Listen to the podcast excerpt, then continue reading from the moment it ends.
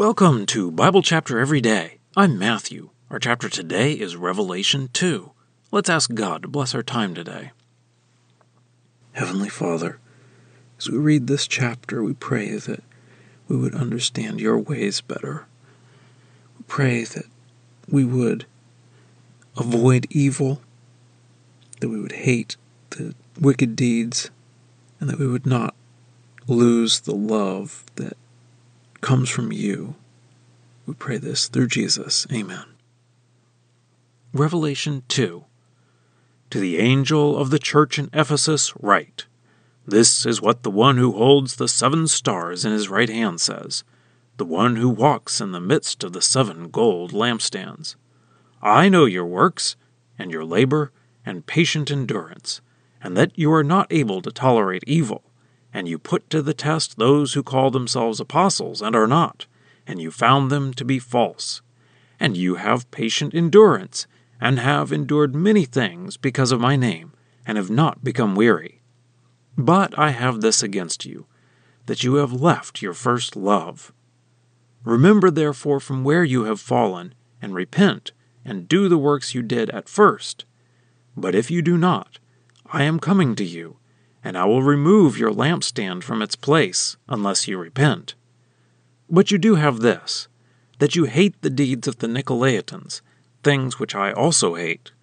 The one who has an ear, let him hear what the Spirit says to the churches. To the one who conquers, I will grant to him to eat from the tree of life, which is in the paradise of God. And to the angel of the church in Smyrna write, this is what the first and last says, who was dead and came to life. I know your affliction and poverty, but you are rich, and the slander of those who call themselves Jews, and are not, but are a synagogue of Satan. Do not be afraid of the things which you are about to suffer. Behold, the devil is about to throw some of you into prison, so that you may be tested, and you will experience affliction ten days. Be faithful until death, and I will give you the crown of life. The one who has an ear, let him hear what the Spirit says to the churches. The one who conquers will never be harmed by the second death. And to the angel of the church in Pergamum write This is what the one who has the sharp, double edged sword says I know where you live, where the throne of Satan is, and you hold fast to my name and did not deny your faith in me, even in the days of Antipas, my faithful witness, who was killed among you, where Satan lives. But I have a few things against you that you have there those who hold fast to the teaching of Balaam, who taught Balak to put a stumbling block before the sons of Israel, to eat food sacrificed to idols, and to commit sexual immorality. So likewise, you also have those who hold fast to the teaching of the Nicolaitans. Therefore, repent. But if you do not, I am coming to you quickly, and I will make war with them with a sword from my mouth. The one who has an ear, let him hear what the Spirit says to the churches. To the one who conquers, I will give to him some of the hidden manna, and I will give to him a white stone, and on the stone a new name written that no one knows except the one who receives it. And to the angel of the church in Thyatira, write This is what the Son of God says, the one who has his eyes like a fiery flame, and his feet like fine bronze. I know your works, and your love, and faith, and service, and patient endurance, and your last works are greater than the first. But I have against you that you tolerate the woman Jezebel, the one who calls herself a prophetess, and teaches and deceives my slaves to commit sexual immorality and to eat food sacrificed to idols. And I have given her time in order to repent, and she did not want to repent from her sexual immorality. Behold, I am throwing her into a sick bed, and those who commit adultery with her into great affliction, unless they repent from her deeds and I will kill her children with deadly disease, and all the churches will know that I am the one who searches minds and hearts, and I will give to each one of you according to your deeds. But I say to you, to the rest, who are in Thyatira, all those who do not hold this teaching, who have not known the deep things of Satan, as they say, I do not put upon you any other burden. Nevertheless, hold fast to what you have until I come. And the one who conquers and who keeps my works until the end, I will give him authority over the nations, and he will shepherd them with an iron rod. He will break them in pieces like jars made of clay, as I also have received from my Father, and I will give him the morning star. The one who has an ear, let him hear what the Spirit says to the churches. Well, that's our reading. Let's dig in. We start into the letters to the seven churches here.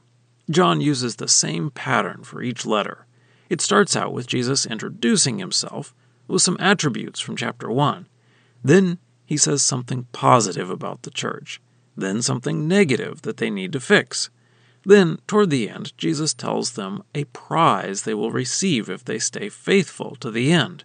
And then he ends with a sentence, verse 6 The one who has an ear, let him hear what the Spirit says to the churches. If you look at the seven churches on a map, you will see that the order of the letters is sort of in a circle going clockwise, starting from Ephesus in the lower left. Ephesus is also closest to Patmos, so perhaps there is a messenger carrying the letter on this circuit. However, there is another pattern in the letters that may be more the focus of John.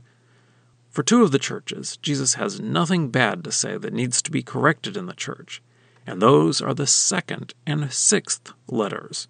So the good bad churches are symmetrical, which sort of puts the focus on the church in the fourth position. We start out in Ephesus, where Paul spent a long time building up the church. The positive thing that Jesus says is that the church is not tolerating evil, which is something that Paul warned in his farewell speech to the elders in chapter 20. So it seems that they took his warning to heart. The negative thing that Jesus tells them is that they have left their first love. This is very concerning. We can remember in 1 Corinthians 13 that Paul says that if you do great things, but it isn't from love, then it is worthless. So Jesus says he's going to take away their lampstand if they don't repent. I take that to mean that they will no longer be a church in the sight of God. Jesus says he is glad that they hate the deeds of the Nicolaitans. We only know about the Nicolaitans from these letters, so we don't know much, but it seems that they were teaching that sin didn't matter, so the church in Ephesus knew that was wrong. Jesus ends on the positive note that the one who conquers will get to eat from the tree of life. That takes us back to Genesis 2 and 3, where they had the tree of life and then lost it when they sinned. It will come back at the end of the book. Note that Jesus isn't saying that the whole church will get to eat from the tree. This is written to individuals. Then Smyrna. Jesus doesn't have anything negative there that they have to correct he starts out describing himself as the one who was dead and came back to life. This may be a hint at what he will say about how they are going to go through some tough persecution, even to death for some. He says that they are already facing persecution and poverty, probably connected with the persecution. But Jesus considers them rich spiritually. He says that the Jews who are against them are actually a synagogue of Satan. Jesus says they will be afflicted, for 10 days. Remember that numbers are symbolical in the book of Revelation, so it may not be a literal 10 days, but it is a definite period known to God. We tend to think our current state will last for the rest of our lives, but Jesus is saying it will only last a little while. The prize he offers them is the crown of life, which is in contrast to the death that they face in the persecution. And Jesus says they will never be harmed by the second death. Then to the church in Pergamum, Jesus mentions the sword from his mouth. He is pleased that they are holding up under persecution. He mentions the throne of Satan, which some people think refers to the altar of Zeus in the city. In any case, it was hard to be a Christian there. But Jesus says that there are some in the church who are teaching people to worship idols and engage in sexual immorality, which was often connected with worship in idols' temples. Jesus calls this the teaching of Balaam, from the book of Numbers, who brought trouble on the Israelites by getting them to worship idols and engage in sexual immorality.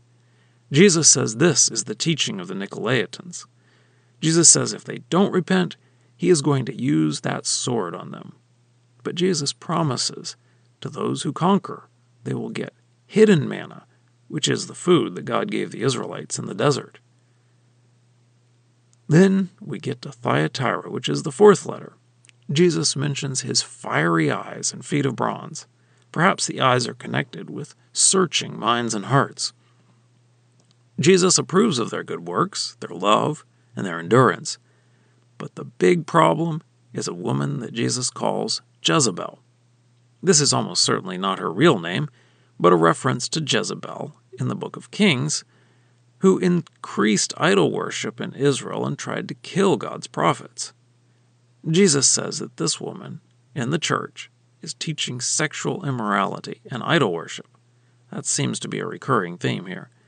Jesus says that he is going to punish the woman and those who have joined her. But, he says, those who have not joined this woman, that they just have to hold on. Jesus isn't telling them that they need to take action against this woman or leave the church. They just need to hold fast in order to conquer. And Jesus promises to those that they will rule with Jesus. And now for a deeper dive. With all of the major problems in these churches, we probably wouldn't want to be a part of them.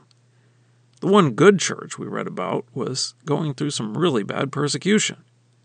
But for all of the sin problems, Jesus never tells people to leave the church that they are in. If they are part of the problem, they need to correct that right away. But the main thing is to hold on if they are doing what is right. God doesn't judge us based on the church we are in, He judges us based on what we are doing. Then there's the issue of holding on. Some people believe that once you are saved, you cannot be lost, but these letters do not seem to be saying that. The point Jesus is making here is that you have to act to correct the problems if you see you're going the wrong way. And Jesus always makes the promise to those who conquer those who make it until the end. Now, the good news is that we aren't conquering by our own strength. We have read plenty about how we have the Holy Spirit working in us. But Jesus is clearly saying that we need to be putting in effort to accomplish these things. But even though that effort includes not listening to the false teaching of the Nicolaitans, he never tells them to leave the church. Perhaps in Ephesus, if Jesus removed the lampstand, then maybe he would want them to leave. But while the lampstand is there, there is hope for the church. And a note about the lampstand a lampstand doesn't produce light, it holds the light. The light would have to come from burning olive oil, just like in the temple. And I believe that represents the Holy Spirit. Scripture quotations are from the Lexham English Bible, copyright 2012, Logos Bible Software. Lexham is a registered trademark of Logos Bible Software.